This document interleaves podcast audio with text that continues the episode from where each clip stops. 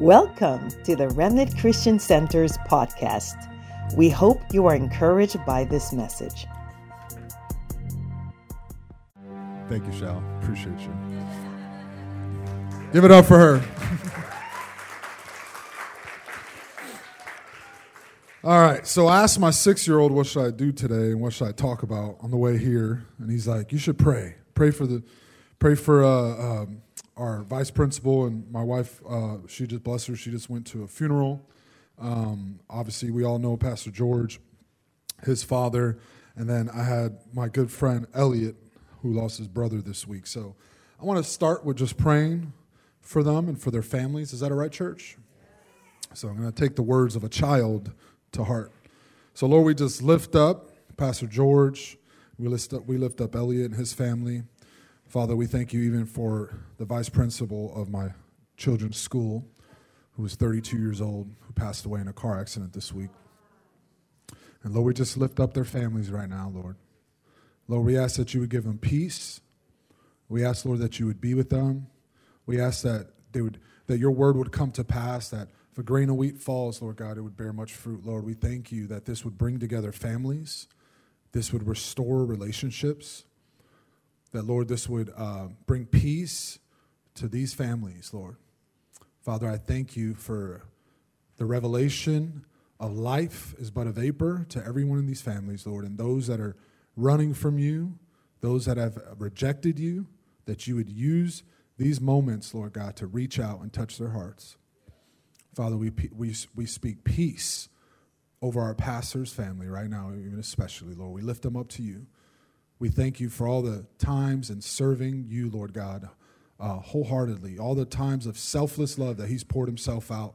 So we as a church family lift up the Sotolongo family. We lift up Janice. We lift up George. We lift up his children, Jonathan and Jaden. God, we ask that you would speak to them, encourage them. You would give them the hope in the midst of the trial, Lord. We ask, Lord God, that no weapon formed against them would prosper. Every tongue that rises against them, we condemn right now, Lord that you would cast down those arguments against this family. In Jesus' name, we ask that you would put a hedge of protection around them and bless them. In Jesus' name. Can you say amen? Amen, amen and amen. Well, I'm excited to speak the word of God this morning on short notice because that is the best way I operate. Um, you know, it just seems to be just kind of just the way I flow. I, I'm not a person that you know goes and gathers notes for days. I'm not anything like Pastor George. He's amazing, but I don't I don't flow like that. I just kind of I, I just kind of like the be ready in season and out of season kind of guy. That's that's kind of who I am. I drive the, the the media team crazy when I preach because I'll send them an email at night and then have all brand new passages by the morning. That's just how I function. They already know. I've done this a couple times. They're kind of ready for it. So it's like, you know, just kind of what we do. So I'm excited to, to get into the word today. Um, strap on your seatbelts. They're trying to break the world record of Bible verses today. Is that all right? Is that okay with you guys? We're going to have to go quick here. Chris, you better be ready. I hope you got a bottle of water over there. He's going to help me read today. I'm excited because the Word of God reminds us and the Word of God is what enlightens us and rebukes us. So I like to, I like to be a, a speaker and a preacher because I like to share openly my rebuke. That's actually sometimes what's happening up here, just so you know. I'll, I'll give you a little insight to preachers. A lot of times, what they're given to you and preaching to you is because they've been rebuked by the Lord. and they go, hey, I had to deal with this, now you got to deal with it. you know? And the Lord entrusts them, you know, in that situation, right? Moses goes up the mountain, gets something from God, and brings it to the people. It's very similar. So I'm going to share my open rebuke with you, which is this. When I realize that I'm walking in a, in a lack of thankfulness in my life, something else, something starts to happen. I start to complain and murmur. And in complaining, the Lord has revealed to me recently that it's a lack of thankfulness in my life. And so, like I said, if I if I come hard in the beginning here and, and, and kind of speak a little strong, understand that it's because I'm I'm speaking to myself. Um, but it's time, church, to get over the complaining. now, the name of this message is called "Oh, Give Thanks," but we're not quite there yet. I'm gonna get there, I promise. But there is a there is a bad complaining spirit in the body of Christ in America. It's actually very, very stinky. It's very common for people in America and in our churches to complain about everything. I got this. They're not doing this right. They're not doing the worship. You know, worship is probably one of the biggest complaints in most churches. Uh, if I did things that way, or they did that song, they can't do this song. They can't do that song. I want an upbeat song. I want to clap my hands. I want to get the flags going. I don't like the flags, but I love the flags, but I hate the flags.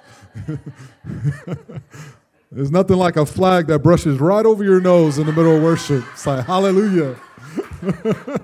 That's, you know, when we were sitting up here in the front, you know, it just wakes you up. Was that the Holy Spirit? No, it was a flag. Okay, gotcha. But nobody's ever happy. Pastor preaches too hard on sin. Pastor doesn't preach enough on sin. Come on, somebody. The church is too cold. the church is too hot. Some of y'all got blankets and, and sweaters, and the other are fanning. What? Right? You got the hoodie on over here. You know, I guarantee somebody in here is like, it's hot over here. What's going on? You know what it reminds me of? It reminds me of the people of Egypt of people coming out of Egypt, people of Israel coming out of Egypt. Have you ever had this thought before that you said to yourself, man, if God only showed up in power and glory, either to yourself or your family, that they would all follow Jesus amazingly, right? It's like this common thought. Why doesn't God just show up and, and, and reveal himself and heal my brother who's in a wheelchair or do this amazing feat and do this amazing, amazing thing. Why can't he just show his power and glory and then all my family and then I will follow him with all my heart? It's funny because God actually did that. Do you know that I believe that God disagrees with that theory? I think God disagrees that he has to show his power and his glory for you to follow him wholeheartedly. I think I, dis- I, I think God disagrees with that. You know why? He's already tried that. He's, he's done that already with the people of Israel coming out of Egypt. They literally had a cloud by day, fire by night. God fed them hand and foot every single day for 40 years. And what did they do? Complain, murmur, whine. I rather die with a full belly of meat than be out here hungry without with eating this manna every day. So check your heart when you think that God has to do this or do that in order for you to follow him. He don't got to do nothing. Because guess what? If he did that just to, for you to follow him, your heart would eventually fall back away. Because he's got to do, do, do, right? Because that's how we are. You know, my husband better do, do, do, or I'm going to leave him. My wife better do, do, do, or I'm going to leave her. Because mankind has that desire that they constantly be pleasing you, or I'm not going to be faithful. And the Lord, the Lord does not function with that type of love. Jesus said, Blessed are you who believe, yet have not seen. But Lord, just show us the great works. You know, you would think all this time, Jesus walking, doing signs, wonders, miracles, all these people, right? You would think that everyone that came in contact with the beautiful Jesus, walking in the flesh, walking on water, speaking, multiplying thousands of, of loaves and, uh, and fish to multitudes of people. And where were they at the end of his ministry? Where were they? Were they in the upper room? No. They didn't have to uh, rent out some massive stadium for all of Jesus' followers. all they had to get was this little small upper room because there wasn't that many left. But show us your wonders, Jesus. Can't you just do a miracle? You were here 30 years, Jesus. You wasted all those years. Why didn't you do 30 years of ministry? 30 years of signs and wonders. What were you doing for 30 years, Jesus? Why'd you only do ministry for three and a half years? That 30 years was a waste. You could have been showing everyone that you're real. And God's like, I don't need to function that way. I don't need to walk and, and, and show and prove to you I'm real by my signs and wonders. Oh, Jesus. I'm going somewhere, I promise. This is my introduction. You know, went to a funeral, me and Pastor, Pastor Keith this weekend. Like I expressed, my, the vice principal of my daughter's school passed away. Saw him every morning, you know, leading the traffic of the school, telling us to park, going and stuff like that. He's 32 years old, just had a just had a baby. I think they're two months old. His first child.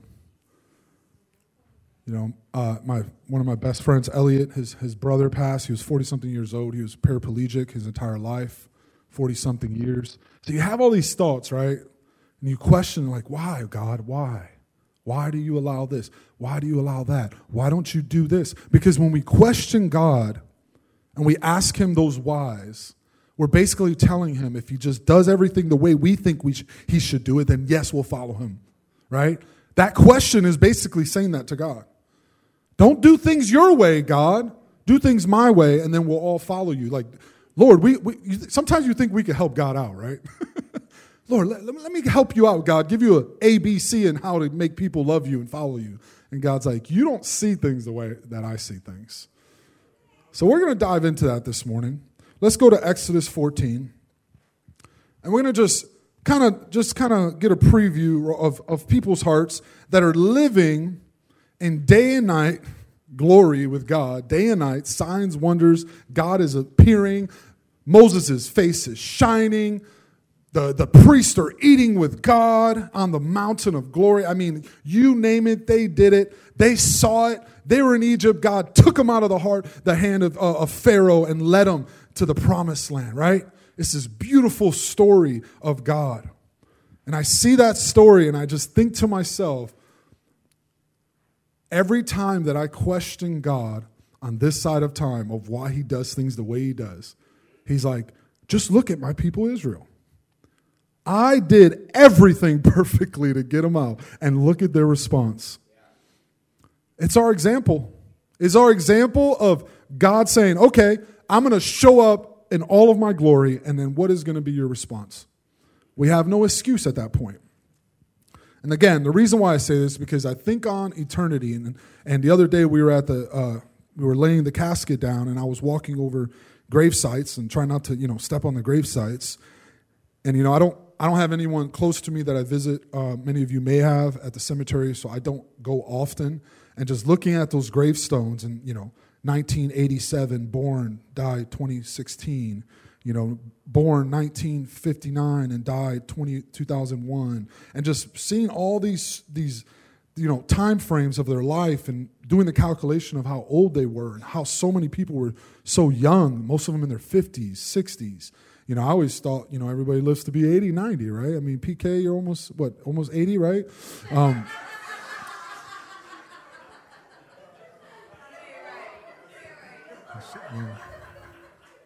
At least you can't shrink anymore, at least.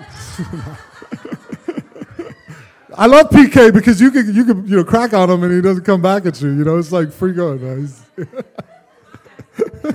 I love you, PK. We were hanging out this weekend. It was great. I know, right? But when you walk over the cemetery and you look at all these people in their lives that were so, you know, it's like a vapor here today, gone tomorrow. And I look at that and I think of, then I thought to, to myself, because I've been struggling with just complaining and just you know, just kind of like just anxiety. And then I just, I'm not a person that has much anxiety. Um, but recently when PG spoke on rest, I really took that to heart because I said, I know I've been carrying some extra anxiety with my new job and other things and, and just, you know, life. And it just kind of gets on you a little bit. So I, that rest message was, was very big for me. I really tried to take hold of that and apply that.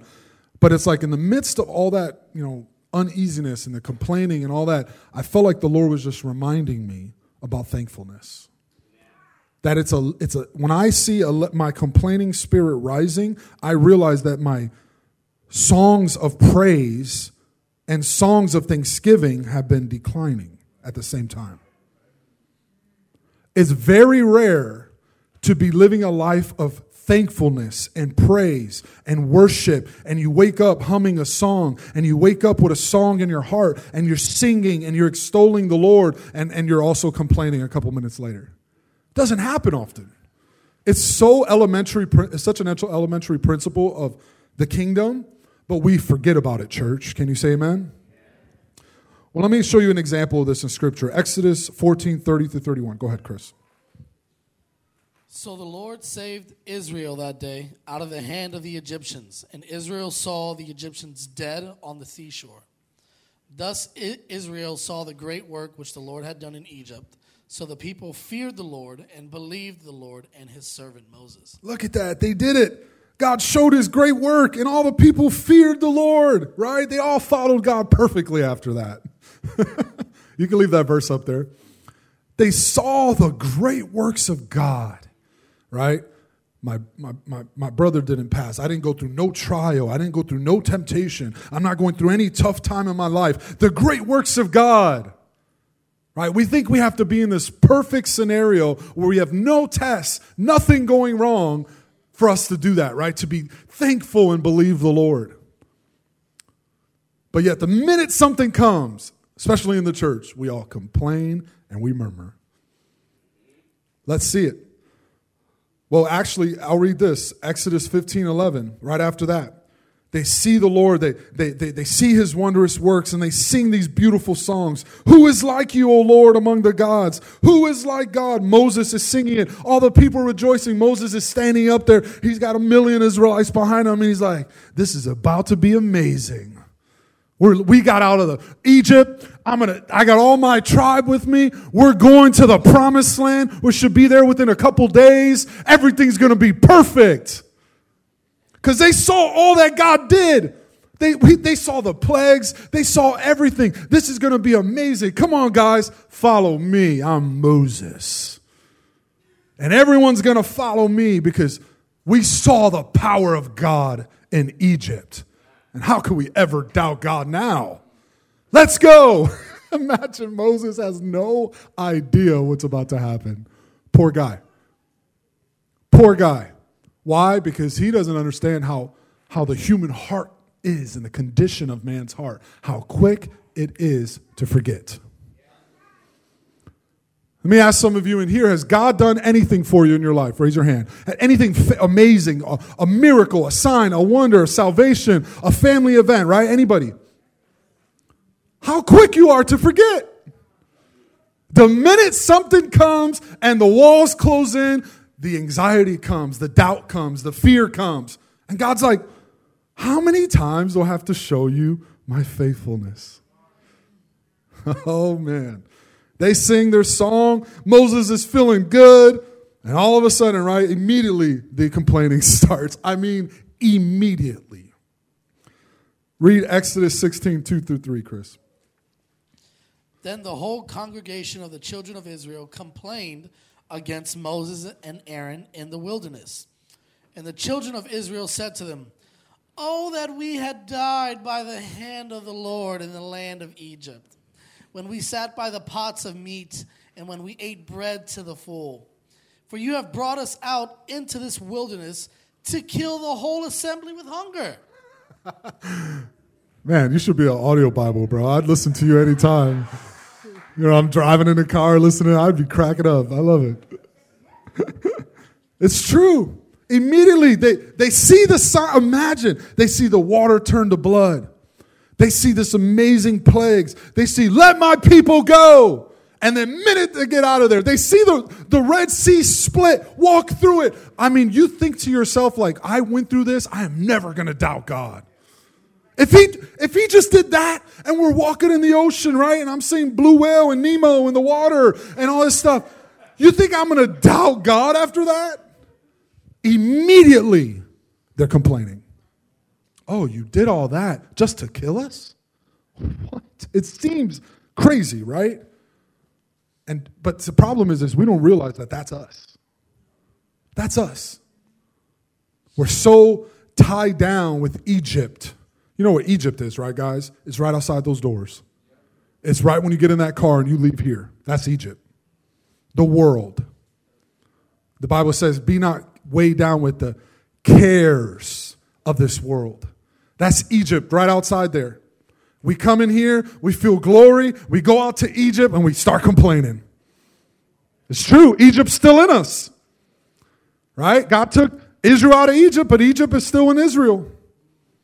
There, he's, it's deep inside. Exodus 17, verse 1 through 7. I told you we're going to get through some passages. Keep going. Then all the congregation of the children of Israel set out on their journey from the wilderness of Sin, according to the commandment of the Lord, encamped in Rephidim. But there was no water for the people to drink. Therefore, the people contended with Moses and said, Give us water that we may drink.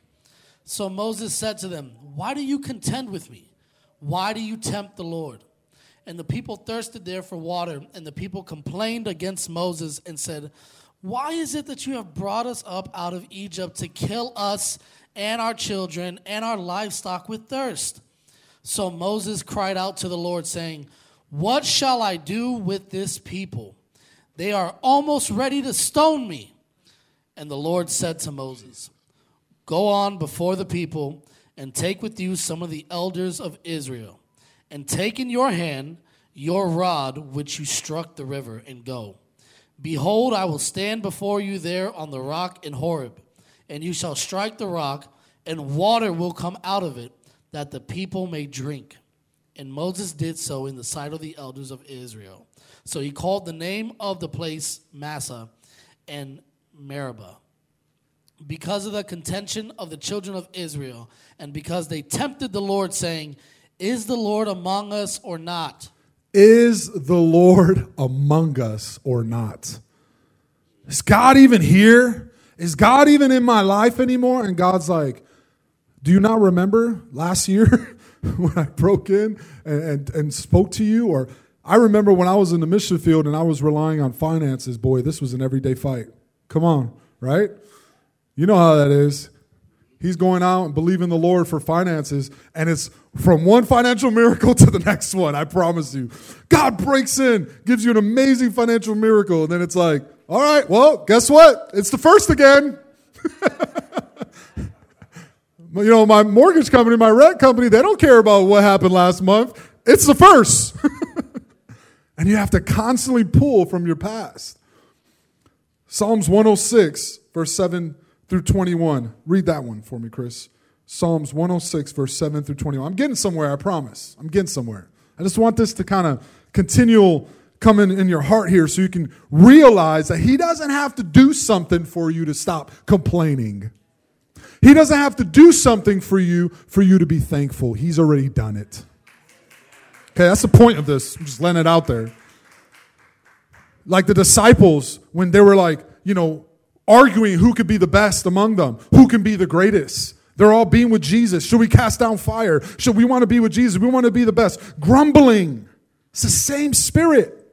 Same thing from Israel is ha- happened with the disciples as well. Fighting amongst each other. Who's the greatest? Jesus saying, just be a servant. Just don't do it for your own self, for your own gain.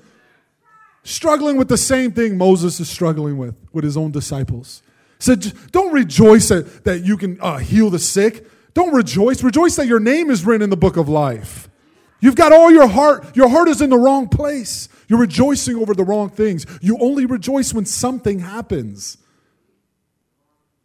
I believe God doesn't answer our prayers for this reason, for, for many of us. Because if He continued to answer our prayers, we would rely on those answered prayers to, for our joy and fulfillment in Christ. Now, that might mess with your doctrine a little bit. God loves to answer prayers, but there's certain things that we ask for with the wrong heart. Come on, somebody. And if God would have answered some of your prayers, your life would be hell. Because you don't know what you want or need. Right? My kids, if they ask, for everything they ask me, I don't give them because if I gave them everything for, they asked me for, I would actually be a bad father. Oh, they would be unhealthy. Especially my middle daughter, she got a sweet tooth. She don't want to eat no protein. She has heard the word protein a hundred times in the last couple days. You have no protein on your plate. she just wants carbs and bread and sugar. If I listened to her, she, I would be a bad father if I gave her everything she asked for. Our God the Father is the same way. Read Psalms 106, man. Our fathers in Egypt did not understand your wonders. They did not remember the multitude of your mercies, but rebelled by the sea, the Red Sea. Nevertheless, he saved them for his name's sake, that he might make his mighty power known. He rebuked the Red Sea also, and it dried up. So he led them through the depths as through the wilderness. He saved them from the hand of him who hate, hated them, and redeemed them from the hand of the enemy. The waters covered their enemies, there was not one of them left. Read this next part slowly and with the Spirit of the Lord on you. No then they believed his words. Start over, start over. Go ahead. then they believed his, his words. They sang his praise. They soon forgot his works. Say it one more time. They soon forgot his works. Keep going. They did not wait for his counsel, but lusted exceedingly in the wilderness and tested God in the desert and he gave them their request, but sent leanness to their soul. When they envied Moses in the camp and Aaron, the saint of the Lord, the earth opened up and swallowed Dathan and covered the faction of Abram. A fire was kindled in their company, the flame burned up the wicked. They made a calf in Horeb and worshiped the molten image. Thus they changed their glory into the image of an ox that eats grass. They forgot God, their Savior, who had done great things in Egypt. I could quote to you that same passage in Romans where it says they traded the corrupt, the incorruptible things for the corruptible. It's one of the most clearest verses uh, for the record on homosexuality, Romans chapter 1. They traded the corruptible things, the incorruptible things, excuse me, for the corruptible. They traded the, the, the clean things of God for the unclean things of God. They traded the things that God formed to be holy, like intimacy between a man and a woman, and they traded it for unholy. Any reminder of what's going on in this nation right now. This is what people do who are living from one fulfilled moment of pleasure to another one fulfilled moment of desire to the next. What happens if you don't get certain desires and prayers that you ask for? What will you how will you respond? Will you respond with complaining? Where is your joy found? Come on. That is what I'm asking myself. Where is my joy found? Is it found in the goodness of God? Is it found in Christ alone, or is it found in the works that He has allowed me to walk through, or the good works that He's given me? They soon forgot His works. The Bible's telling us God could give you everything of your desire, all your works, and you would say, if I, I just have all this anxiety and all this, um, um, all these things that I'm asking for that I don't get, if He just gave them all to me, He's letting you know this morning that you would still forget him if he did. Why? Because you're longing for the wrong thing. We're going to talk about giving thanks this morning. And I'm going to start reading some passages to you. And I want these to hit your heart because the opposite of complaining is thankfulness. So if we were walking like Israel in a complaining spirit, how can we be like Jesus in a thankful spirit as he's getting ready to go to the cross, which is the exact opposite. and the, the worst, most horrific event is about to happen, and Jesus has a thankful heart. Compared to the most glorious in our eyes signs, wonders, miracles, plagues. God is doing so much wonders, amazing things, complaining. But yet, Jesus is about to go to the cross and he is about to suffer persecution, and he's full of joy, and he's singing songs of praise to the Lord. We're going to see that in a second. But I want the Bible to kind of quicken our hearts this morning. Philippians 2:14, do all things without complaining. Say without complaining, church without disputing, that you may become blameless and harmless, a children of God without fault. Now, here's the thing, and here's one of the main points I'm going to say today. The people out there in Egypt don't know the difference between us and them. Because we don't shine with thankfulness and joy, we complain just as much as them. So, what is different? What is different between you and your coworker when you both have a, a bad attitude Monday morning? Do all things without complaining and disputing, that you may become blameless and harmless, children of God, without fault, in the midst of a crooked and perverse generation, among whom you shine as lights in the world. We're meant to shine with joy, not based on our circumstance. 1 Thessalonians 5:16 Rejoice always, pray without ceasing, and everything give thanks, for this is the will of God. Philippians 4:10 through 13. Chris, can you read that one? But I rejoiced in the Lord greatly that now at last your care for me has flourished again. Though you surely did care, but you lacked opportunity. Not that I speak in regard to need, for I, I have learned in whatever state I am to be content. I know how to be abased and I know how to abound. Jesus. Everywhere and in all things I have learned both to be full and to be hungry, both to abound and to suffer need. But I can do all things through Christ who strengthens me. Come on, somebody say amen. Do you know what that verse is about? we use that verse all the time. It's on our bumper stickers. Some of you got tattoos of it, don't even know what it's for. I can do all things in Christ means when I'm hungry or when I'm full. That's literally the context of that passage. When I'm blessed in my eyes, blessed because you should always be blessed, but when I feel blessed or when I feel in need, I can do all things through Christ. I can do all things. The things of being in need and the things of feeling blessed. That's the context of that passage. I can do all things through Christ, and those things may not look so good sometimes, and they may look better at other times, but I can do all those things in Christ, the, from the lowest, the hill of the valley, to the high of the mountaintops. Come on, PK. From as low as low as my deepest, darkest moments, when I feel no God with me, Sometimes that we call the wilderness, right? Where you don't feel his presence. We don't know what's going on. We're having a wilderness moment. We can't feel the Lord. We don't get an answer. You know, I always think about that, that statement. It's just so true. Like the teacher never gives the answers during a test. Maybe it's just me, but that always spoke to me.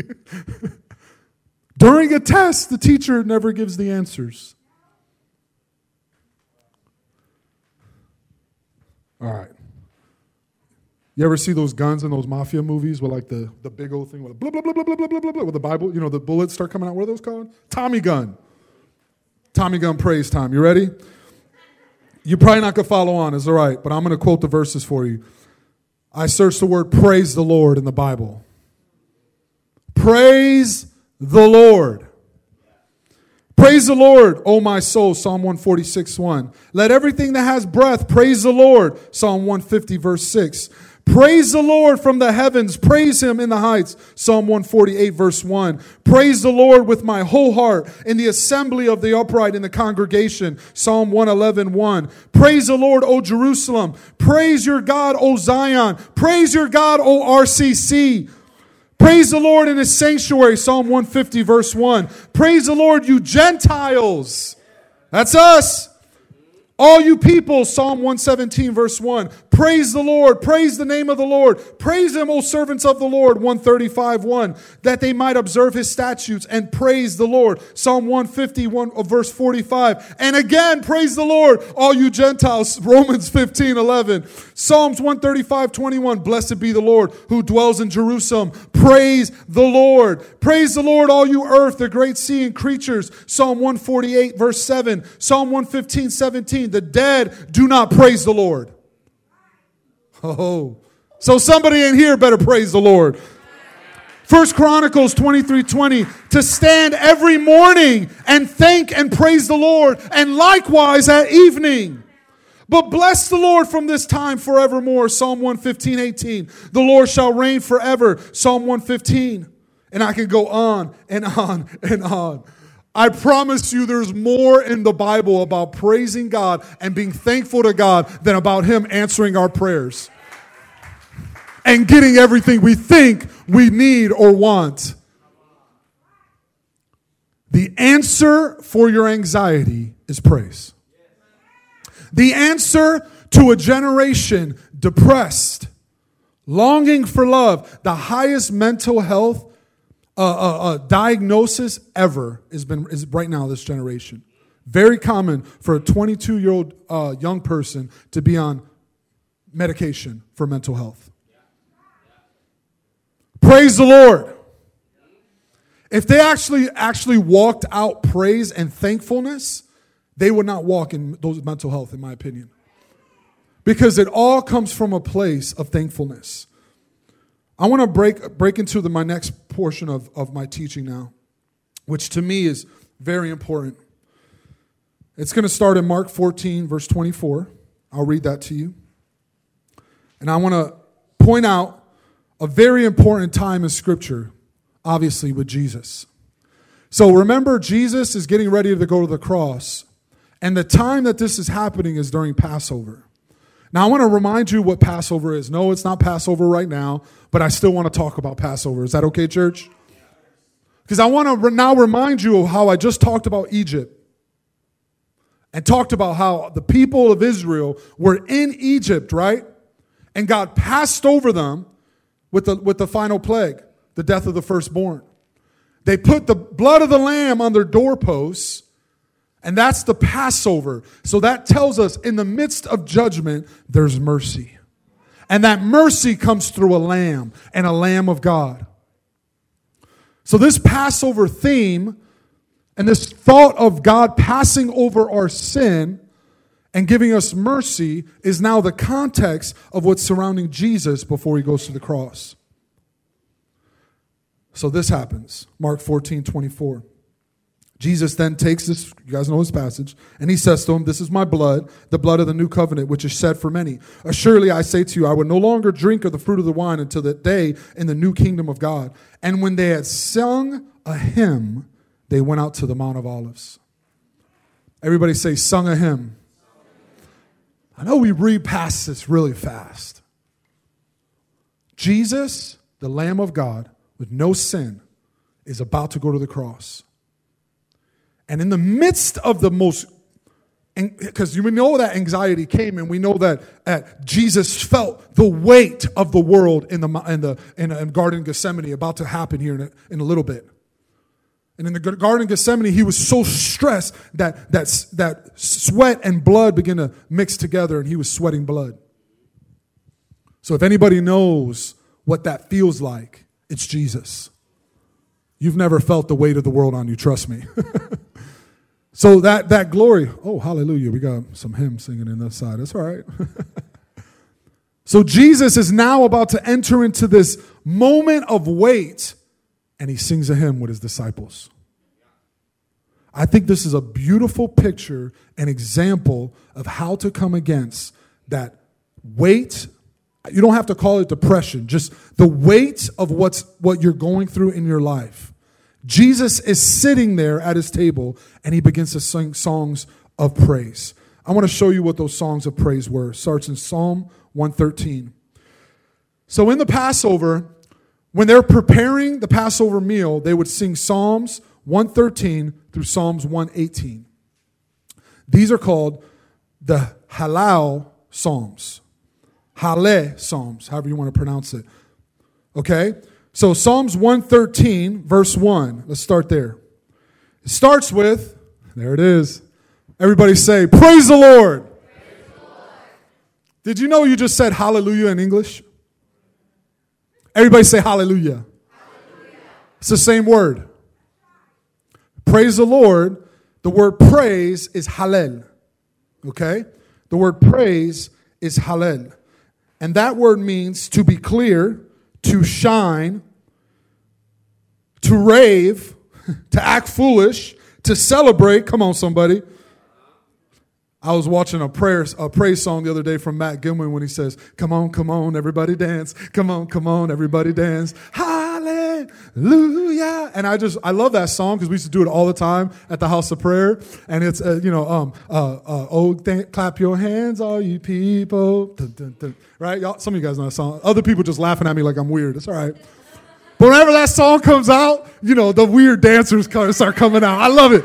You know, I'll be at the front. You know, they, the, the, I love it when it's guys too. You know, come on, bro. I know you got some moves. I seen you in there. You know, they got the weird jumping with the with the leg. Oh, clap your hands, all you people.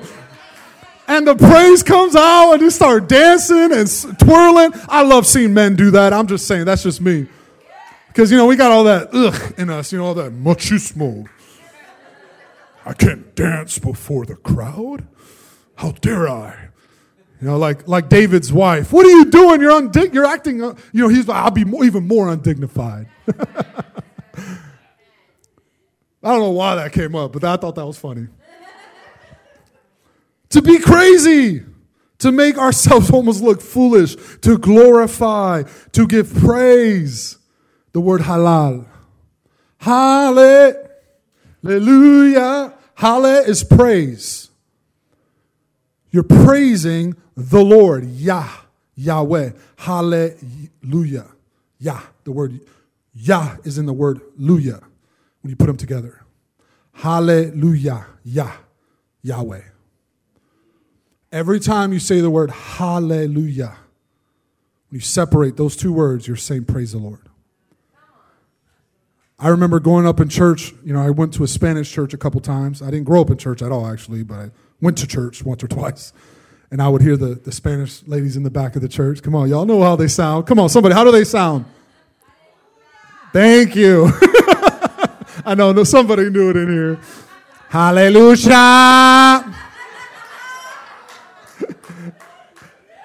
I love me some old intercessory Spanish women. Come on now. Hallelujah. Hallelujah. I always wonder what that word was. After this study, that word carries weight now in my heart. Maybe it does none for you today, it's okay.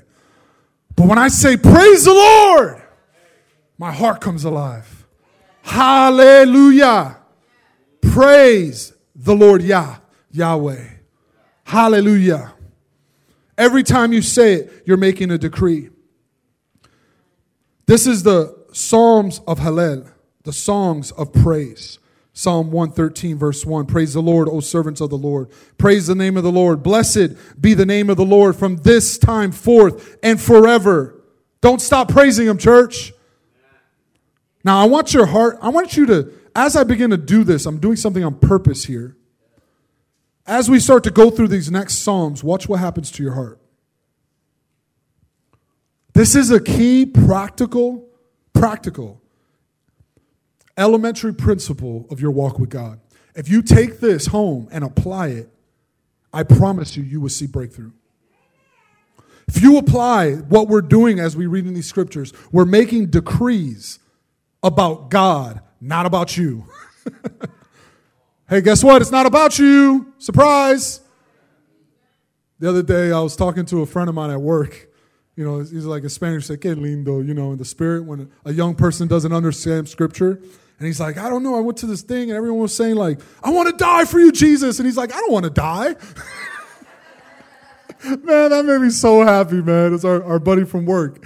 And I just start, I look at him like the way, like, I felt like just this joy, just God just takes so much delight in that. Like, Lord, how do, how do we look sometimes when we respond the way we do, like children? God's like, You're so cute. You don't know how it works, do you? But watch what happens as we read these passages. Blessed be the name of the Lord from this time forth forevermore. From the rising of the sun to its going down, the name of the Lord is to be praised. The Lord is high above the nations, his glory above the heavens. Who is like the Lord our God who dwells on high, who humbles himself to behold the things of the earth? It's beautiful. Look at Psalms 114. Turn to Psalms 114. The, the, the team might not be up there. If you got your Bibles, let's go. When Israel went out of Egypt from the house of Jacob, from the people of a strange language, and Judah became a sanctuary, and Israel is a dominion, the sea saw it and fled. Jordan turned back. The mountains skipped like rams, the hills like lambs. What ails you, O sea, that you fled, or Jordan, that you turned back? O mountains, tremble, O earth, at the presence of the Lord, at the presence of the God of Jacob. Psalm 115. Now unto us, O Lord. Now remember, Jesus is singing this. Don't forget that part. Jesus is singing this at the Passover. Now unto us, O Lord, not unto us, but to your name give glory. Because of your mercy, because of your truth. Verse 2. Why should the Gentiles say, So where is their God? But our God is in heaven. Now imagine if you actually sung this when you woke up in the morning with a bad attitude. Just like, all right, let me just go on my time with the Lord. but our God is in heaven who does whatever he pleases. Their idols are silver and gold. The work of men's hands. They have mouths, but they do not speak. Oh, all of a sudden I start feeling a little, encouragement from the Holy Spirit. Am I waking up? Was that my coffee? I don't know, but maybe it's the Bible. Eyes they have, but they don't see. That's right. They don't know you, God. I know you. They have ears, but they don't hear. Noses they have, but they do not smell. They have hands, but they do not handle. Those who make them are like them. So is everyone who trusts in the Lord. O Israel, trust in the Lord. He is your help and your shield. And now the, the word starts getting in you. I promise you, I'm giving you practical things to do. You could do this in your car as you're driving. You could do this in the morning for 15 minutes before you head out the door. Whatever it takes. If you start blessing God and waking up with a thankfulness on your tongue and a psalm, why would Jesus do this before he went to the cross? I want to follow in his footsteps. He's singing this to the Lord. The heavens, verse 16, even the heavens are the Lord's, but the earth he's given to the children of men. The dead do not praise the Lord. There it is again, God speaking to somebody. Nor any who go down into silence. For we will bless the Lord from this time forth and forevermore. Praise the Lord. Say, Praise the Lord. Praise the Lord. Look at Psalms 118 quickly. Psalm 118. I'm trying to get somewhere real quickly. Chris, read Psalm 118 all the way to verse verse 9 for me. Oh, give thanks to the Lord, for he is good, for his mercy endures forever. Let Israel now say, His mercy endures forever. Come on. Let the house of Aaron now say, His mercy endures forever. Let those who fear the Lord now say, His mercy endures forever. I called. Stop right there for a second. His mercy endures forever. I want to just take a minute to talk on that. That is one of the great, the most common descriptions of God throughout the entire Bible. You'll see it all over the Bible. His mercy endures forever. That word mercy means loving kindness, steadfast love. So you can read it this way His love or his faithful love, steadfast love, his faithful love endures forever. I love how Bible gives us the glory of God and the power of God and then washes it with the love of God. You're going to notice here as we go through some of these last scriptures as I begin to wrap up. You guys all right? I'm getting, I'm getting to my final point, I promise as we're going through this, we're going to see the glory of God and we get this fear of the Lord, but then it's always with the foundation of the love of God and the mercy of God. The mercy of God. Go back, keep reading. I called on the Lord in distress. The Lord answered me and set me in a broad place. The Lord is on my side, and I will not fear. What can man do to me? For the Lord is for me among those who help me. Therefore, I shall see my desire on those who hate me. It is better to trust in the Lord than to put confidence in man. It is better to trust in the Lord than to put confidence in princes. All nations surrounded me, but in the name of the Lord I will destroy them. They surrounded me, yes, they surrounded me, but in the name of the Lord I will destroy them. Go to verse 19. I can't see Oh, sorry, it's okay. I'll read it. Open me, open to me the gates of righteousness. I will go through them. I will praise the Lord. This is the gate of the Lord. You want to, you want your gate and you want your door out of depression? Praise the Lord. You want to live a life of thankfulness that when people see you, they see something different about you and they go, I don't know what it is about you, but you always are joyful. Have you ever known someone like that? I still remember a lady I used to work with from probably 20 years ago that I, I worked with her for like five years and I never saw her have a bad day. She was amazing. I always remember she was Seventh day Adventist. I always asked her about it. She says, God is good. God bless you, Enrique. Good morning. And I'm like dragging my feet.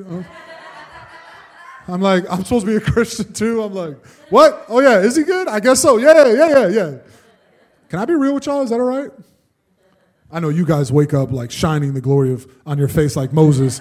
You know, me, I just need that cup of coffee to try to get going here. But why can't we walk with joy?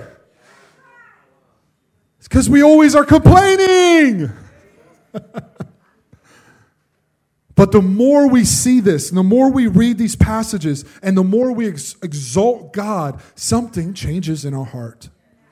Again, why would Jesus do this? He could do anything in his last moment with the disciples.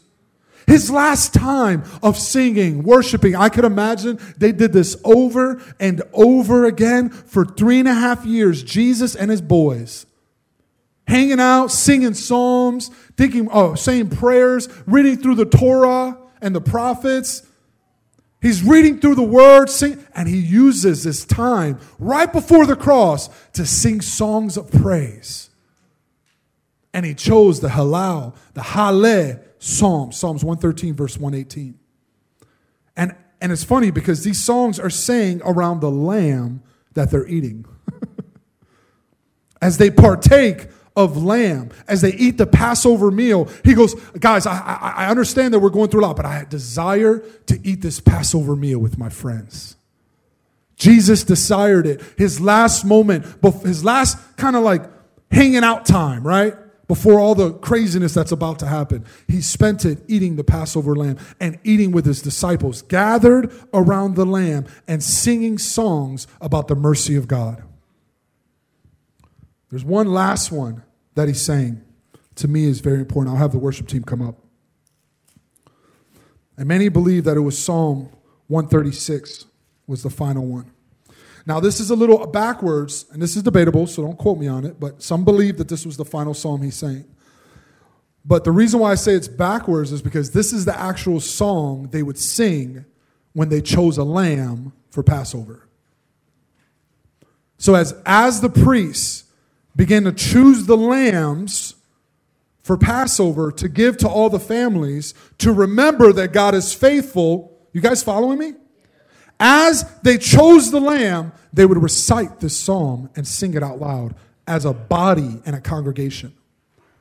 The priest would recite a verse, and the congregation would then repeat it back to him. And that's Psalms 136. But as they get ready, we're about to do a declaration this morning. Is that all right? I want to read Psalm 135 because I just like the Bible. So I have no reason. But I think something good will happen. Let's get ready. Let's see what happens. Psalm 135, verse 1. There it is again. Hallelujah. Everyone say hallelujah. hallelujah. Now I hope you say hallelujah differently after today. Praise the Lord. Hallelujah. Praise the name of the Lord. Praise him, all you servants of the Lord who stand in the house of the Lord, in the courts of our God. Praise the Lord, for the Lord is good. Sing his mercies, sing his praises to his name, for it is pleasant. For the Lord has chosen Jacob for himself and Israel as his special treasure. For I know that the Lord is great. Our Lord is above all gods. See, the devil doesn't want you to read this. Oh, church, you got to get this. The devil doesn't want you to start your day with these passages, end your days with these passages. The devil wants you to forget his works. Just like in Egypt, it said they saw his wonderful works, but they forgot his works. What this does, as you read Psalm 113 through 18, Psalm 135 and 36, 136, when you read those scriptures, those Hallel psalms, so songs of praise, as you read them on a regular basis, as you have, uh, it doesn't have to be those only, but those, I can give you that as an actual activation for you. Try it. Try those psalms of praise. I know for me personally in my walk with God, whenever I feel myself getting weighed down with this world, I don't know why. This could be different for you. It's not anything I can say biblically. Well, I think so, but it, it's I go to the book of Psalms because it wakes worship up inside my heart. It wakes up praise in my heart. Because praise and worship, same thing. It's not the slow songs and the fast songs. Come on, somebody. Jesus, if my wife was here, I know I would have got an amen out of her. you can praise the Lord on a minor key. You can praise the Lord on a major key. Come on. You can praise the Lord on a trumpet. You can praise the Lord on a harp. You can praise Him with a cymbal. You can praise Him on a microphone. You can praise Him in your chairs. You can praise Him at your job. You can praise Him in your works. You can praise the Lord in everything you do. And as you live a, a life of halal, hallelujah, praise unto the Lord, as you live that life of halal, and you walk that out, your heart would not be weighed down, church. I promise you. Jesus, I hope we get this this morning, Lord. He destroyed the firstborn of Egypt, both man and beast, verse 9. He sent signs and wonders in the midst of, O Egypt. There's nothing wrong with works and wonders. I want to clarify that. This is what we're rejoicing on. Those are those things in the past that we tell we tell ourselves that God is faithful for the future because he's been faithful in the past. So when we do have a story, a testimony, hallelujah. Thank you for sharing that today. When we have a testimony, we give that testimony to declare God's faithfulness in the past, that we, we know and have hope for his faithfulness in the future. That's why we rejoice in his works. That's why when God does bless us in those moments, if you follow God long enough, you're going to have times of worship in meetings where it feels like Jesus is sitting next to you in the room and he's got his hand in your heart and he's restoring everything. Your family's going to make it. Your wife's and you are going to be living in you know in this beautiful, you know, um, honeymoon state. Your kids are going to worship Jesus tomorrow, right? You have all these amazing thoughts and you go out and immediately some of that doesn't happen and we doubt. Then you're going to go to other meetings sometimes where you don't maybe feel God in the room. They're going to be in meetings where you start to worship and you kind of singing a song, but you don't really feel anything. What is the difference? There is no difference in God yes. when you feel Him or you don't feel Him. I want to clarify that right now. We are not people that live off of our emotions. We are people of the Spirit. We are people of the truth and the Word of God. It doesn't matter how you feel. It doesn't matter how you feel when you wake up if you should be faithful to God or not. I'll give you another point of that. It doesn't matter if you recently slip and fell and you feel condemned whether God is faithful or not. Or if you should praise Him or not. Oh, well, I can't praise God because I messed up last week. That is a lie from the devil. And actually, that's one of his greatest weapons is that when you struggle, He doesn't want you to praise it, praise through it because He wants you to be condemned. I break that off of you right now in Jesus' name. That is not from the Lord. You can praise God no matter your circumstance because the purpose of your praise is not you. Oh, wait, you didn't catch that. If you struggle with praising God because you just messed up, it's because you're still praising God about yourself. But praise is actually about Him, not us. So guess what? I set you free. It doesn't matter what you've done. It doesn't matter what you've done. It doesn't matter your past. It doesn't matter even your future. God is worthy to be praised.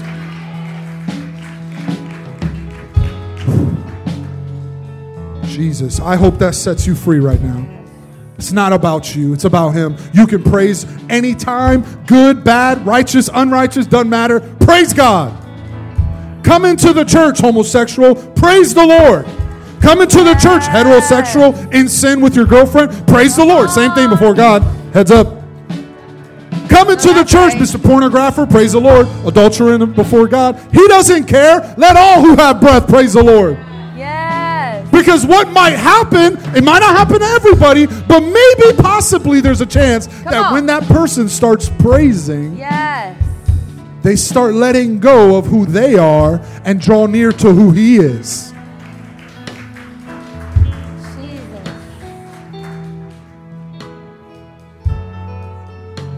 During Pride Month, my favorite passage right now is His mercy endures forever. Let the rainbow go up again. His mercy endures forever to a generation walking opposite direction from God, he still asks his people to boldly declare his mercy. Praise the Lord. You know that word actually means and to give thanks? It's actually the word give thanks, excuse me. I'm going to start reading Psalm 136 and it starts with this. Oh, give thanks to the Lord, for he is good. The word give thanks literally means to toss. it literally means to put an arrow and loose it. That's actually what the word means. It is to give thanks, to release it publicly in the open for other people to see the glory and the shine of it. How many people want to praise the Lord in their daily life now? I want you to stand with me. The word give thanks is interpreted as give public acknowledgement. I told the Lord this morning when I woke up, I said, Lord, I want to give you thanks publicly today. So if you came in here and you didn't receive none, that's all right. I still bless you. But I wanted to give thanks to God publicly. And I believe that we all should want to give thanks to God publicly. For he is good. Can you say amen? Thank you for tuning in. For more information about us, please visit remnantchristiancenter.com.